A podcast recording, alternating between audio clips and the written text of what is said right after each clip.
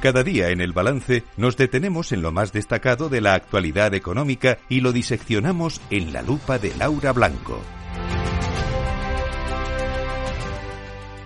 Laura Blanco, buenas noches. Buenas noches, Federico. Eh, a ver, tenemos ese tema pendiente todavía del, de, en fin, esa reforma que quieren hacer tanto, sobre todo el Ministerio de Economía y el Ministerio de Trabajo, de las prestaciones por desempleo. Eh, es verdad que podemos avanzar poco porque ahí hay un debate entre los dos ministerios, hay propuestas encima de la mesa, pero bueno, vamos, hagamos una primera aproximación.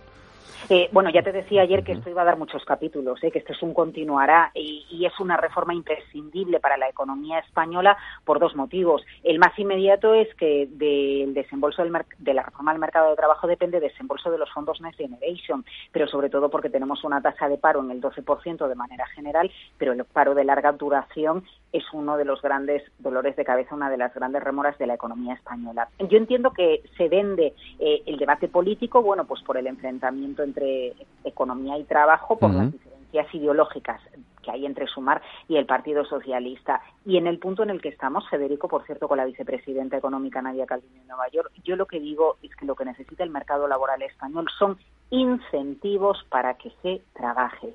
Y hay que velar porque cualquier reforma que se haga esté encaminada a mantener los incentivos para que alguien que está cobrando una prestación se vaya al mercado de trabajo. Por eso desde hace algún tiempo se viene hablando del concepto de ERTE claro. inverso, cobrar parte de la prestación, pero también cobrar el salario si me voy al mercado laboral, porque una vez que voy al mercado laboral me voy a formar, me voy a actualizar y ya no voy a dejar el mercado laboral. Eso nos dicen eh, las estadísticas y la literatura eh, económica. Eso es lo importante. La otra pata importante es la de que SEPE y la formación en el empleo esté realmente ligada con lo que están demandando las empresas, porque. De qué me vale tener un servicio público de empleo si no consigue recolocar a las personas que se quedan fuera del mercado laboral. En ese sentido, es verdad que la propuesta que ha hecho, por ejemplo, el Ministerio de Trabajo también va un poco en esa dirección, ¿no? De que tú cobres la mayor parte de la prestación al principio y luego se vaya reduciendo de manera que te eso incentive que tú quieras buscar un puesto de trabajo porque... Sí, la diferencia es que claro. el Ministerio de Trabajo parte de subir de inicio sí. la prestación uh -huh. que se cobra, ¿no? Y aquí es donde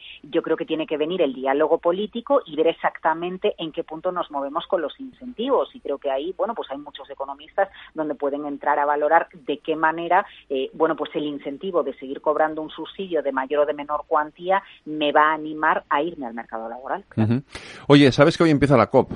Mm, bueno, sí lo sé, bueno, sí lo sé, le hemos dedicado el programa de la energía a la COP. Y mira, dos mensajes que, que quiero compartir contigo y con Dime. vosotros que creo que son importantes. Descarbonizar es clave, controlar que la temperatura del planeta no suba grado y medio también. Bien, pues hoy charlábamos con el responsable de cambio climático de Iberdrola en el programa de la energía, tenéis la entrevista en la web de Capital Radio y aquí uh -huh. tenemos una clave.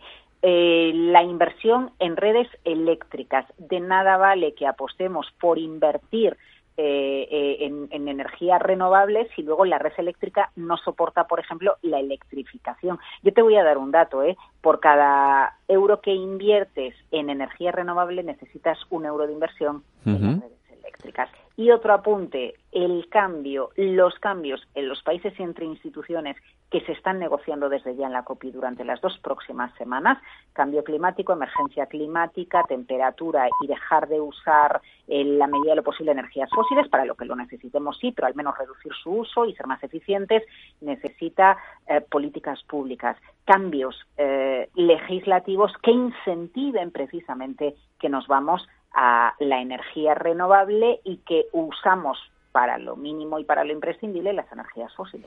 Oye, ya que hablamos de energía, hablemos de empresas energéticas y de ese impuesto que bueno que sigue flotando ahí en el ambiente. Mm. Mira, tenemos eh, esta tarde ha salido ¿eh? un informe uh -huh. de la Comisión Europea donde evalúa el impacto del impuesto. En su día se conocía como el impacto a los beneficios caídos del cielo de las compañías energéticas, ¿verdad? Luego uh -huh. el nombre técnico es otro. Bueno, el informe de la Comisión Europea aborda dos cuestiones que son interesantes. Lo primero, lo que se ha recaudado. Hasta la fecha, 17.500 millones de, de euros. Y es importante porque al final estos impuestos tienen la finalidad de destinarse a políticas vinculadas también a la transición transición energética. Y algo que a mí me llama especialmente la atención, mira, el informe dice, una mirada a la evolución de los mercados de energías fósiles muestra que la situación es muy diferente a lo que era cuando el reglamento del Consejo entró en vigor en octubre de 2022. Es decir, Bruselas está reconociendo que el momento en el que se decide poner desde Bruselas formulado, pero se podía adaptar a, cada uno de los países en la manera en la que siguiera las reglas básicas de Bruselas este impuesto a las compañías energéticas, Bruselas reconoce que el entorno de mercado de las energías fósiles no es el que era hace un año, lo cual es una manera de abrir la puerta, desde luego abrir al debate a si conviene renovar y mantener esos impuestos a la vista de que en el caso español estamos en la decimoquinta legislatura y se ha sugerido que algunos impuestos temporales, banca, energía, podrían quedarse. Pues eso es lo que parece que va a ocurrir, efectivamente. Eh, Laura Blanco, el lunes más lupa aquí en el balance. Buenas noches, Federico. Buenas noches.